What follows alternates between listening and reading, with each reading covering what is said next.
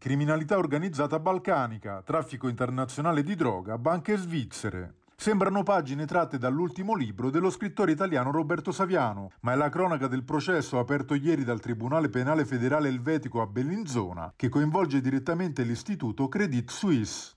Il processo, che si apre dopo 15 anni di lunghe indagini, vede alla sbarra due banchieri e due cittadini bulgari legati al boss Evelin Banev, noto in Bulgaria con il soprannome di Brendo.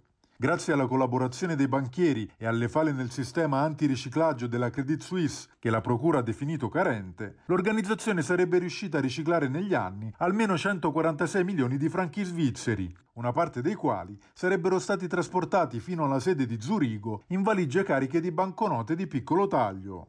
La banca si è detta estranea ad ogni coinvolgimento nelle azioni criminali dei suoi dipendenti, ma rischia ora multe milionarie. Pur non essendo direttamente coinvolto nel processo, il procedimento riporta sotto i riflettori la figura di Brendo, uno dei boss bulgari più attivi nel commercio di cocaina a partire dagli anni 2000.